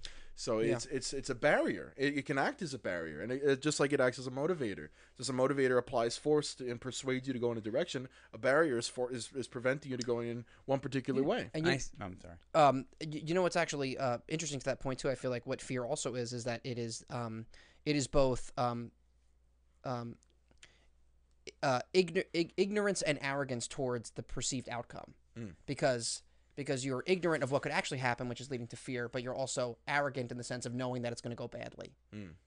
That's also Right. what it, because because you're like, oh, like this is gonna this is gonna go bad, so I'm not gonna do it. It's like, well, but you don't know You that don't though. know that for And- and it's like and it's you don't but again if it's like if you're not up to challenging that part of you then again then then it become then it just i feel like it just ensnares you more and more and more because you you let it you let it sink in. And then and then it gets to a point where you don't even realize that it's there anymore. And then it just kind of fully Yeah, you know it fully kind of integrates with you in the way you know not in a oh it, it, it becomes i think a better way to think of it is that it becomes more of a parasite on your life. It becomes something that is you know like a brain worm it's becoming something that is that is controlling you from the behind the scenes and you're not fully aware of it but you're but then you're on the receiving end of dealing with all the outcomes of it you're dealing with all the consequences of that so um again it kind of goes back to the idea of that that discipline perspective and looking where you least want to look right. for the things that you're looking for. So basically, um, maybe this could be I don't know if we have a new merch idea, but um, talk to your inner Ku Klux Klan member inside of you, and uh, Yeah, we're putting have dinner have, sure. have dinner with them. And make him take his robe off undress the Ku Klux Yeah, Klan have member with them in and then- your cerebellum, and and undress them. it's just like it's just a rant, just a psychotic rant on a T-shirt. the text is just getting smaller, and it's just dribbling off the side. It's just got like a, like like Rose from Titanic, just a Ku Klux member, like It's a picture of Ryan drunk on a park bench. undress. yeah, hammered, hammered, Hammered, fucking hammered. But Just Boston drunk. This is also reminding me of of um the time when I was a cashier at at Waldbaum's. Uh, I was working the register. Yeah, and, and picture you just ringing people up in a Ku Klux Klan outfit.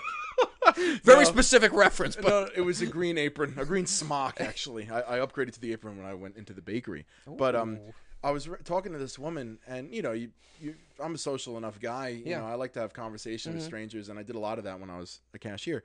And there's this one woman, I, I we just kind of got started on a conversation.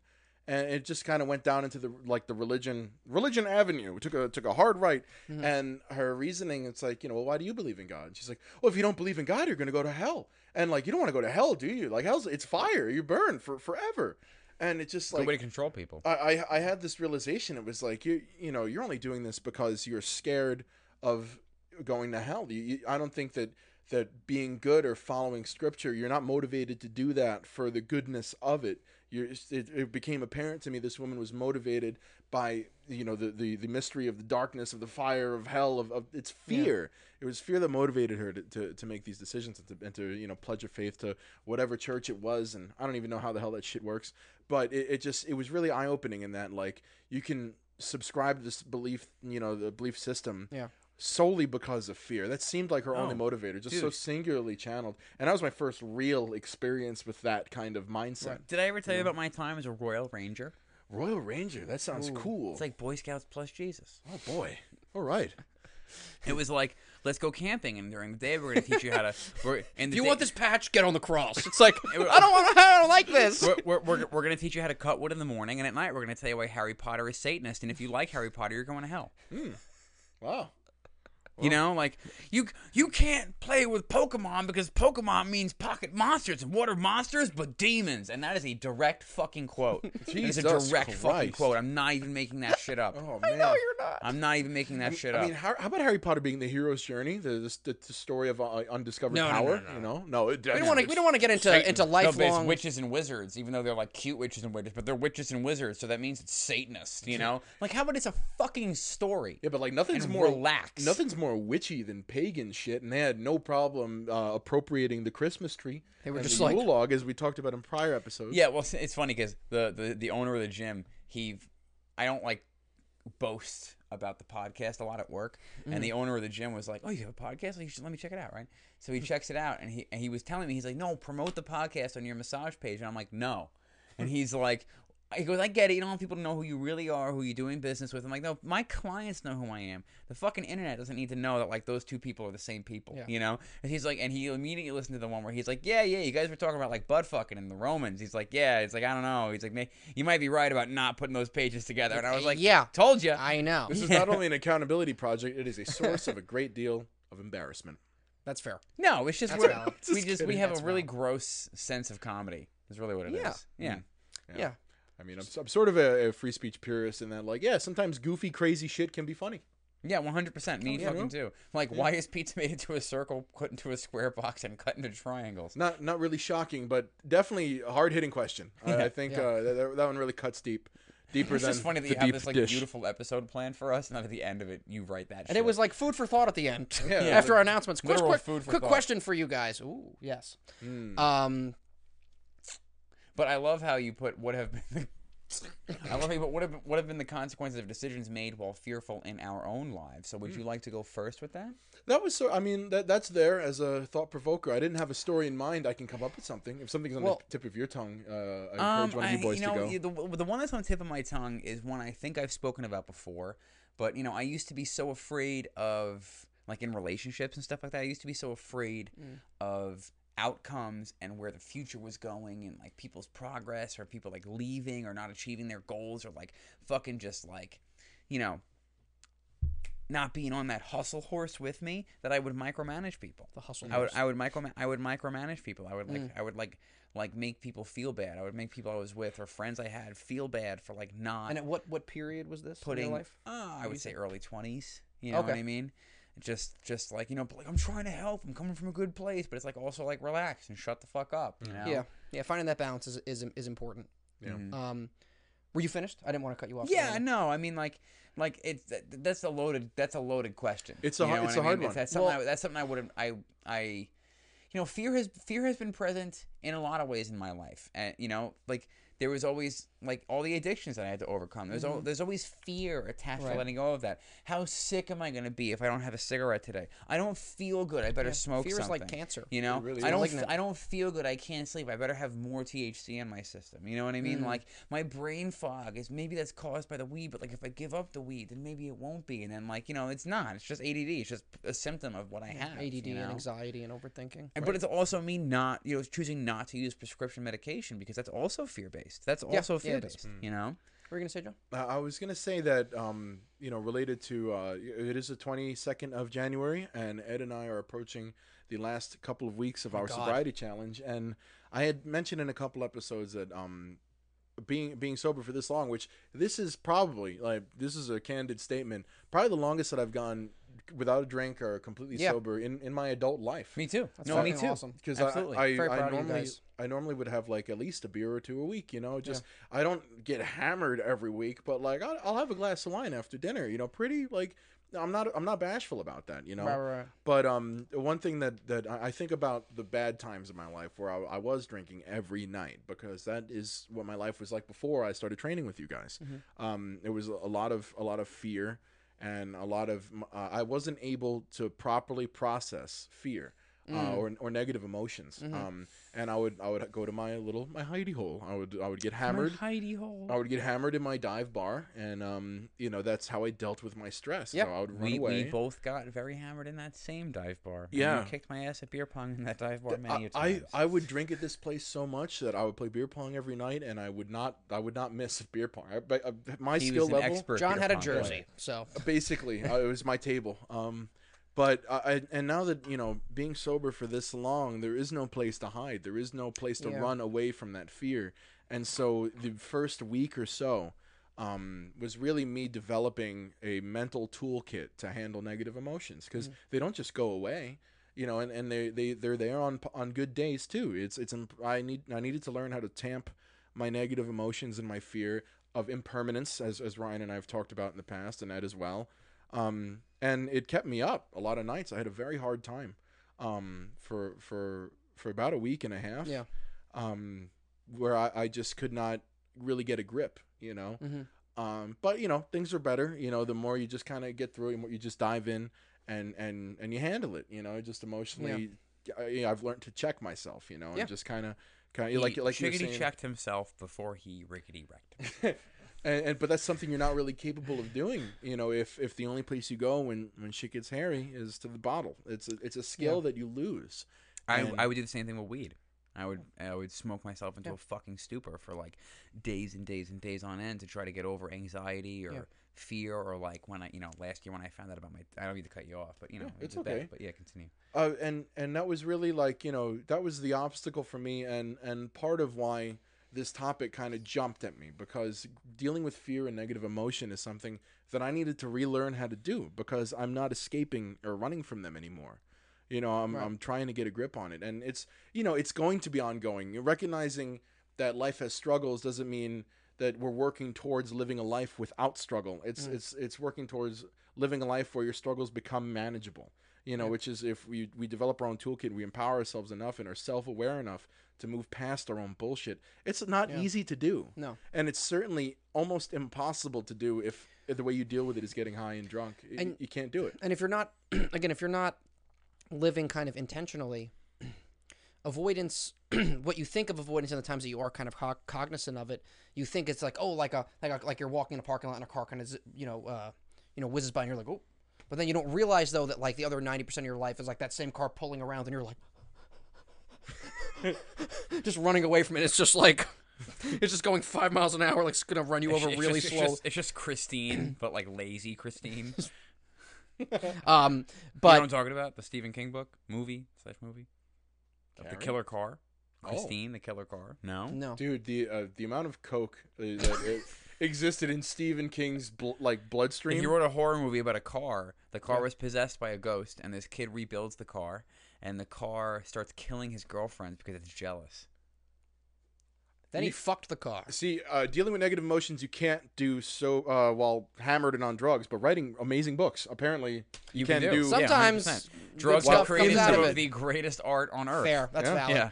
um Uh, Jimi Hendrix discography, I- ladies I- and gentlemen. I think there's something to be said. And then he died at 27. Just jumping back to the first thing you wrote, which is you know how does fear impact judgment? And again, that goes back to the idea of being aware of when you're you know taking inventory of yourself of when you're in that state and realizing that it's kind of a lot of times for a lot of people always there. It's always just kind of humming, just kind of like below the surface as something that you're again kind of like a filter over everything that you're looking through. And it's really just more of a spectrum of how much it's really affecting you and how much it's really ensnared your judgment. Perfect example going to consequences of decisions I've decisions that I've made while being fearful is I think both of you or at least you know this story uh, when I was in middle school and it was the first time that I could try out for school sports. And what no, I'm listening. I'm Oh, okay. anticipating. And I'm uh, ready. and and I and I pl- and I was playing soccer, uh, and I was pretty good. I was I played forward, like I was I was pretty good. And but I had this this You usually irrational. have to play forward. It's hard to play soccer backwards. That's a good point. Just Stop. that'd be that'd be horrifying though. I'm, I'm mad now. I'm fucking mad. Me just like, oh my god, just like like 80% of being a defenseman in hockey is skating backwards. You have to skate as fast backwards as you do forwards. Oof. Yeah. Yeah, and I was a defenseman when I was in Um, fourth grade. but I would um so so I had this I had Ah, this I had. I had this irrational fear of like well if I fuck up a lot and then they're gonna yell at me and then like if that's if that happens at the beginning of the game then I got the whole rest of the game to to worry about that and then if what if it makes me fuck up more and then what did that make me do fuck, up, up a lot more. so what I thought would be a better idea instead of taking it head on and just giving in and uh, like letting go of that fear and just doing my best I was like better idea I'm gonna lie and say I play defense and try out for defense. Oh. And then I made the team as a, in a position that I didn't know how to play. Holy shit. so I had a whole season realizing that helping the other team score goals was a lot worse than me not scoring goals for my team. you goofy son of a bitch. yeah, dude.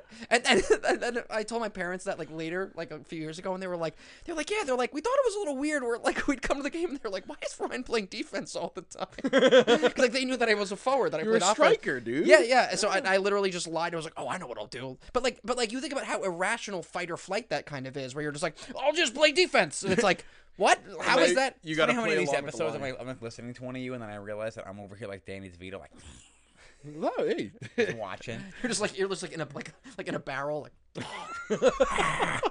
but but that's but but then and then that and then that caused more harm to me because then it led to then it led to avoidance which led to other new consequences that I didn't think about in the time period of me letting the fear control my initial decision. Hmm. So again, it, but again if you're not aware of that even meta process, you are just like you're just like, you know, falling into like like holes. like just, you're just like you're just you're just falling in holes, just constantly just breaking your ankles, you know. And and it's, but it's, and again, and I know we talk about this a lot too, of just like, you know, sometimes you know with us getting older and, and we have a different perspective on both our parents and also just pe- older people or adults in general, where you're like, oh, Or laying laying awake at night, staring at the ceiling, realizing that mortality is slowly creeping in.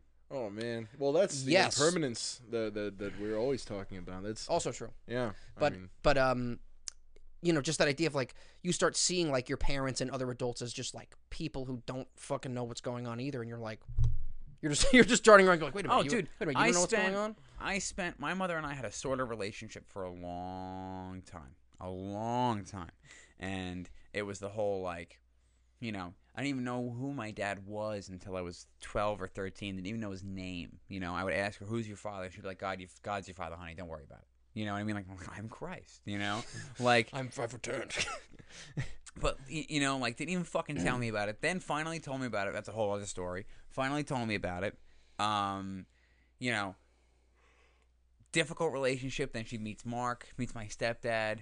We fight about that. Of course, you know, new guy. I don't like him. Like I'm fucking rebelling against everything. Hi, I'm Mark. Fuck you. Yeah, I'm basically 16-year-old I didn't- dad. I Go didn't- fuck Poor guy. I didn't even give him a fucking chance for the longest time, and that's just me rebelling. It was just me. Being, he's a great guy. It's just me being an ass, you know, Yeah. and or a kid, you know, and like then Synonymous. weird relationship through through our tw- through my twenties, like, and, and it wasn't until I was like twenty four or twenty five it really like got close again, Mm-hmm. and then I had this realization when I was like twenty seven, and I was like, holy shit, if I was my mother, I'd have a six year old right now. Mm. And I thought about like how fucked up I was the past like seven right. years, and I'm like, oh my god, and also like you now hypothetically parenting right? like p- like putting her parenting into perspective to a certain degree A hundred she was very percent. young when you were born. She was 20 when she got pregnant. She was 21 when I was born. She like was like a few months into 21 when I was born. Wow. Yeah. So it's like she was a fucking baby. My mother was a child with a child. Yep. You know, and uh, you know, again, like my, I was talking about this again with my, with my friend today because she was 16 when she had her, her kid. We'll, we'll bleep her name. It's right now we're live. We're not gonna save that. But like, but like she was she was a, a kid too. So we relate to that all the time. That like you know, you eh, it's difficult. t- you you're growing up still, but you're also parenting. Yeah. And so from the child's perspective, a lot of time they don't realize that until they're the same Yeah. age. Yeah. You know, like I would have a 12 year old right now. Like I could be Shane's dad if I had him when my mom had me. right right right Wow. You know what I mean? So think Yeah. about that. And That's It's a chaotic, fucking chaotic situation. wild. and I, and I think there, wild. I think there's something to be said to to to a certain degree because again, and I'm speaking. I think from a point of privilege, but but from a, from a not being in that scenario of you know having very loving parents, but I would say my outside. mother wasn't out- not loving. She was just young and didn't know what the fuck she was doing. No, no, no, no. I, no I'm not saying it in contrast to your mom. I'm just I'm t- talking in general to other people listening.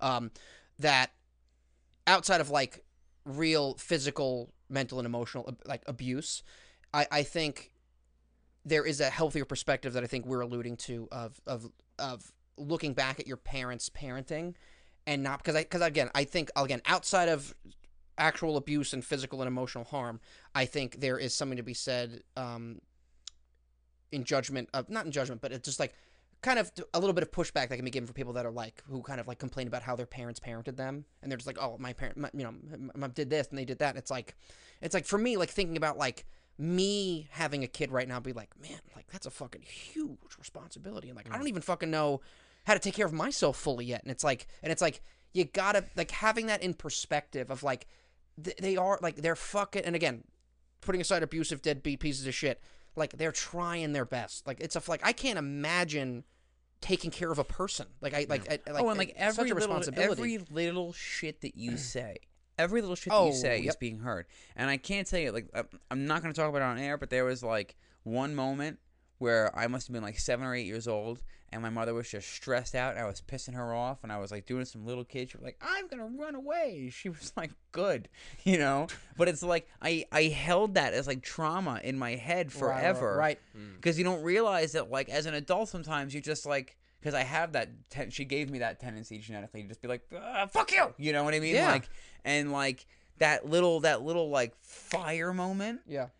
uh, she didn't mean anything she was just pissed I was Right. being a little asshole And you think about that now, Yeah. where it's like, but again, it's you're able to combat and kind of un, kind of kind of like unweave that trauma, and be like, oh, okay, like that's not. It wasn't this like, this like, oh my god, like like you know, because you put it, you know, it's easy to put in that story of like, well, they said this and that leading to abandonment issues, and this, that, and the third. Not saying for you specifically, I'm just saying. yeah, I, I'm- mean, like, you know and what there I- is you know a lot I mean. of child psychology that we're not educated in that. Like, I understand it's really important, Of course. and there's a lot to it, you know. And well, they didn't know a lot then either. But at the same time, like when you're talking about a 20 year old doing their best, Yeah, it's You like know what I it's mean? like, Like- it's, it's like it's like hey, if you're 20, how would you raise a kid right now? It's like Right.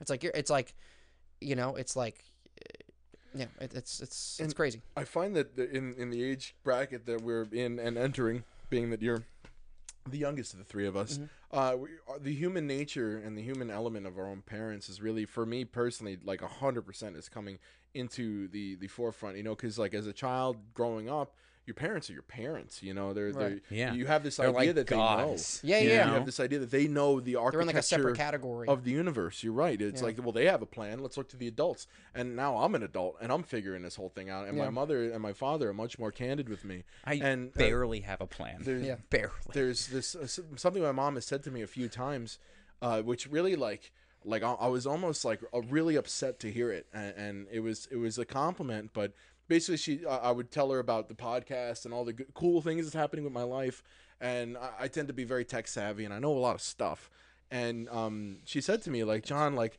I'm amazed like you know so much when I taught you nothing.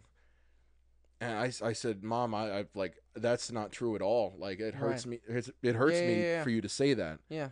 Because it's you, you've taught me more than you know. You, you, she taught you the tools in order to educate yourself. I mean, it was it was more than just instructions. Uh, Teaching is not always giving instructions on. It, it's it's leading by example. Yeah, You know, yeah. being raised by my mother taught me more than than than the instructions that she knowingly laid out. Teaching is sometimes involuntary. right Sometimes it's and and like you know I I've, i'm certain that i get my industriousness from her Mm-hmm. i'm certain that i'm, I'm able to to whip something up you know the, the way that i do the way that she does my mom's a real she's a seamstress and she just always has arts and crafts going on Yeah. Mm-hmm. and uh, she's very artistic um Right, and I get my work ethic from my mother because my mother will. My mother, you know, in her late forties and fifties, um, was doing two different sales jobs, Tupperware and uh, PartyLite, while working full time, full full time, while, while working full time uh, for New York State for a university. Uh, um, as a higher up administrator,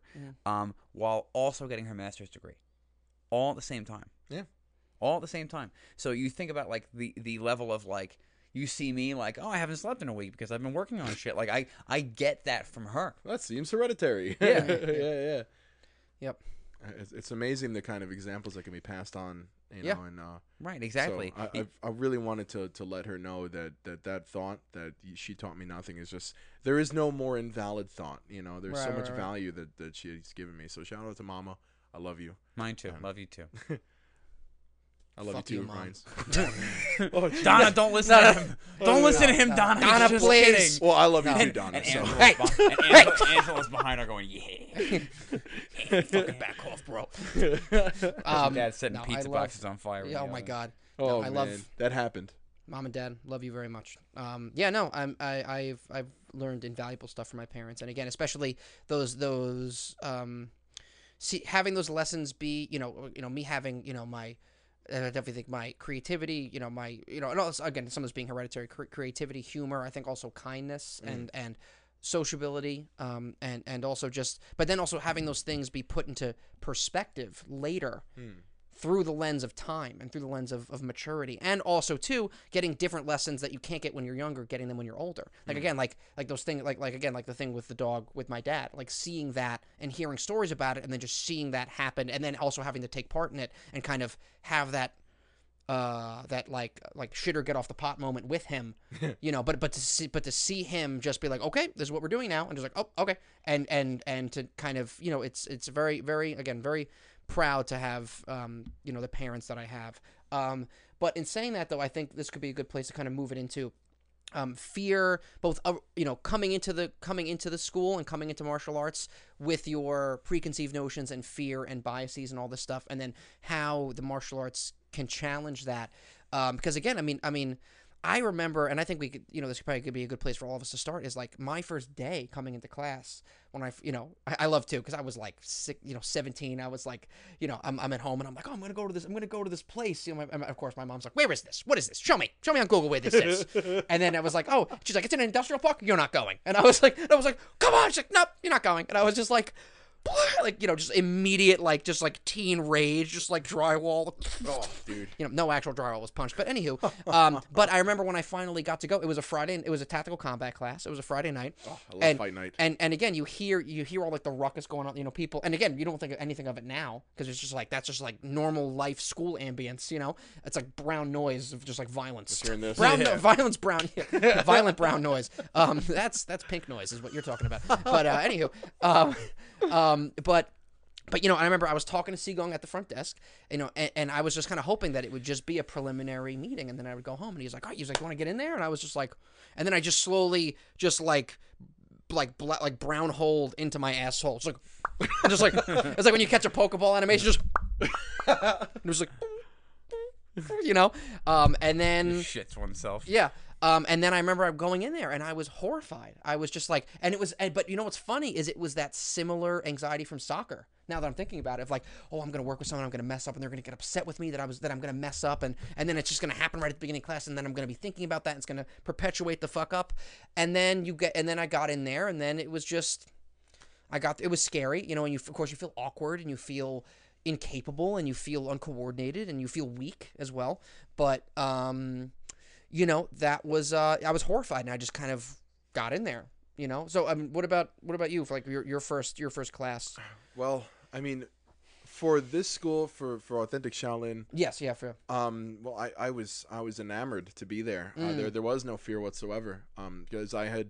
You know, I, I- I've I've told you guys already. I had a background in jujitsu. It- it, wasn't a total martial arts as an overall concept was not a mystery to me. mm, mm. So um, I, coming from a bit of a different place I, I've, I mean, I felt I was come from a completely different Oh, right, right, place. I felt a connection. I, I felt like Mm, I, I had okay. been missing this my for all these years. Right, I, I've, right. I had I had been missing this very important thing, and uh, I was I was very overwhelmed. I was really overwhelmed my first night at the school, just because like I realized I found this thing that I, I Mm. needed so badly, very cool and uh, it's like you know. It's it's hundred percent what was going through my head. Mhm. Uh, I was just overwhelmed and so happy to be there, and um, that's hundred percent. Yeah. yeah, that's where I was at mentally. what about you first day Oh, first day. Um, it was it was you know, it was I was excited. Mm. I was. I think the fear was more about what friends were going to say because everybody was like, "You're gonna Mm. go to a kung fu class? Like, the fuck is this?" You know? Yeah. Um. It's a very And, guy uh, friend thing to say Yeah, yeah. Well, not, not even that. It was just the people I hung out with at the time. You know, Mhm. a lot of the guys that I was later in bands with and Mm. stuff like that.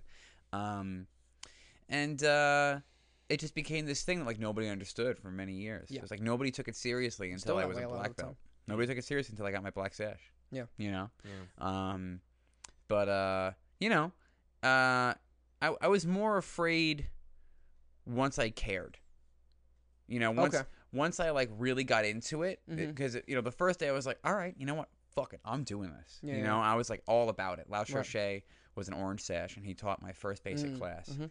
and he was going through blocks and punches with us, and I was like, this is the shit, because I also trained in Nakata when I was a kid, John's old school, Mhm. um, and uh, I had a great experience there, but my mother, being a single mom, just couldn't afford it. It's very expensive. Yeah, yeah, she just couldn't afford it after a while, and so she pulled me out. And so like I had all these kids that like John, who, you know, were there when I was little, Right. and then were still there in high school, and I just always kind of felt left out, left behind. And uh, then I could finally do it for myself. Um, you know, because I was still living at home and stuff like that. I could finally do it for myself and Mhm. pay tuition and do what I had to do. And uh, you know, uh, it was more the fear of letting Sigong down. Mm. I didn't want to let him down. I just didn't want to. I didn't want to let anybody down. I wanted to just like like like represent well. Mhm. And I lived kind of a double life for a while, where I was like partying, getting Right, fucked right, up right, right. on the Remember outside, I was talking about that with you. and then um, and then coming to coming to class and and, you know, uh, Feeling that like dissonance. that dissonance until I, you know, like really, really started to, and then you know, I went, I went like this for Yeah, a number yeah. of years until I was over like, until I was like, all right, I'm gonna be a black sash, and that's it. Yeah. I'm committing, and I'm gonna Yeah. be this person. and you feel it once you once you like start that stride. You, you it, it's a different it's a different it's a different pace, different the, journey. The, the biggest fear is when you first start fighting, I would say, and that's really what starts Yeah. to help you overcome fear because you need to manage emotion in order to fight well. And uh, Yeah. You know, it Yeah. took me a long time because even, even oh, I'm sorry. Were you, No, I'm just saying because I would just like fear would fear led me to cower, and then that got me hurt. That got me, led me to my eye injury, Right. And then fear led me to try to kill. right? You know, Yeah, yeah, the and then fear- that also got me hurt. Yeah, yeah. It's like the, it's like the fear leads to anger.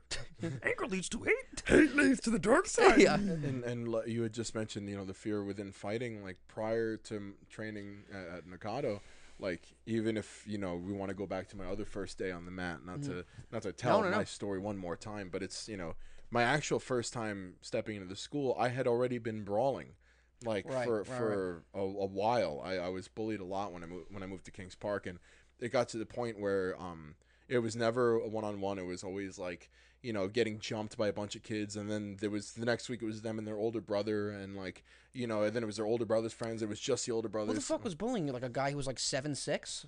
Who Uh, was no, bullying? just- I, I was in fifth like- grade i was in fifth oh, okay. grade fighting seventh graders so can see that. uh, it was it was um i didn't enjoy it and you know Mm. I, I i was just it was so traumatizing you know like i never felt like uh, like any good was happening whatsoever because there wasn't any but like I, I had left an impression Yeah. on people i spoke to later that like you know the reason why we would invite everybody because we couldn't beat you up by ourselves you know so it was that's kind of a backhanded weird compliment but i had encountered all that fear already i had i had, i was Yeah. ver- really well acquainted Very with it distilled version of it. like the sensation of being punched in the face and get, getting that flash of white Yeah, and, yeah. and tears in your eyes and, and, and you know like that was something that happened to me all the time so Yeah. I, I wasn't afraid of that so I, I, I did view Mm. training as a, a toolkit to help prevent that you know right. um and so you know like i said these are like it was between the the, the grade of like you know fifth seventh eighth grade so it's not like i was an adult on the street you know these these, these are kids you know so Right. and i was a kid back then and but since then never a single Hmm. single brawl in my adult life and uh, so that that's interesting. You coming from that perspective of having that dealing with that fear in a very probably like raw and probably more irrational way, and then having that kind of honed into like a like uh uh, something that's more discernible to you, like emotionally, or, or something that's actually like you're dealing with in front of you, as opposed to just like again, kind of like the. God damn it! I just my brain just goes bring up the little alien again from Men in Black, and it's just every episode I'm like, you guys remember the little alien from Men in Black? And then the guy's head was like, the round, the round tummy aliens that are just like dancing and shit yeah wagga wagga. Just, I'm a racist. They're just, they, just- they just, they just, they're, they're just drinking Taster's Choice. Waka Yeah. said. You know, Yeah. they got the, the fucking like uh, the the hand truck of Marlboros. They're just like drinking Taster's Choice, smoking cigarettes, and being racist. They're like- other they're like aliens and every- like other people on They're Earth. everyone I used to work with when I was a mechanic. yeah, they're just little mechanics. I think is Yeah. what they are. Um, but um, but uh, again, I think there's so many elements of what we do, especially especially with where we're at now of of of working up to Black Sash, which requires again um, testing, fighting, uh, even like being on the demo team, perform, you know, being you know uh, performing, having to wrangle like like um like wrangle and like entice the attention of like Oh, of, of, of, of children to have that's a weird way to say that but you know what i mean not in a weird way because that sounds strange. On the There's street. no, there's no candy involved. yeah you're not holding time. like a net like you're like the guy from chitty chitty bang bang. Gumdrops lollipops it's all free. Anyway um, it's the child catcher from chitty chitty bang bang. No one's seen that film. Anyway. Dick van dyke or was it dick van cherry? The, the, the other dick van i think dick van cherry's a porn star probably i have no idea it sounds it's like it. dick van cherry yeah it's just like that's an error that that, guy i is like perpetually prolapsed oh, It's- sorry Oh, that's sorry a real person i gotta Dick make Van sure. Cherry? There's no way that's a real person. yeah that's 100% a real person that's No, him. that's Dick Van Dyke. that's Dick. That right there is yeah Dick that's Van. dick van dyke Who is? what is Dick Van Cherry? That's not a real Oh, person I'm- then. You're slowly killing me. That's Okay, not a real hold on, person hold on. then. We're just me. peeling back like the like illusions in John's head. Yeah, no, that's that's that's one that's one yeah, something something something, something you made up. Yeah, that's a, yeah, that was a fake thing that, That you was made up. some shit that I Yeah, made up as a a child. thing. Yeah. Um, I don't know what cherry parts is. What is what is this? A don't know. song by Chad. We're not going to get into We're this. This is- moving yeah, away by, Le- from by that. Chad Smith and Lexley Leslie Bixler. Anyway, X that window out. of my brain. Just gone forever.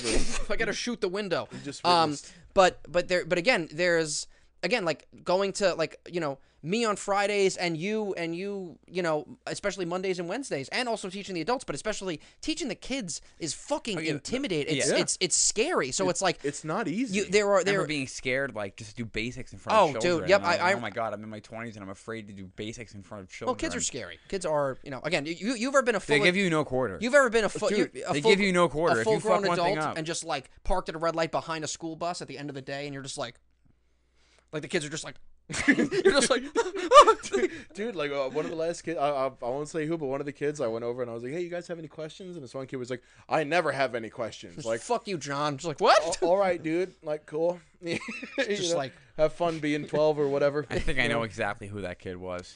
um, but but there is again, and we speak about this a lot, where any any endeavor that requires self discovery and growth will will have you facing elements of yourself and also facing fears. But again, martial arts and especially speaking from experience of our school is such a, disti- a distilled version of that, where it's like again, it's like even even even people who haven't had like hands on them before or like someone manipulating them like that it's like oh my god like it's, it's such a it's scary like having like Sifu do self-defense on you you're like holy shit like Yeah. it's like but they're not hurting you but it's you're not used to that you're not well okay yeah that's you're you're you're we're legally not allowed to say whether they do or not You doing that mantis elbow on me, whatever the hell that was, that was a lot of pain, and then just like a pressure oh strike God. to the hip. Yeah, Ooh. Sifu Nick had we, we, we were doing a technique where we, it was uh it was palm fan and then uh, mantis elbow to the hyperextend. armbar? And, no, no, no, and then and then just and, just then just follow follow like snake follows the branch and just pressure strike you like right above the hip, and you just go.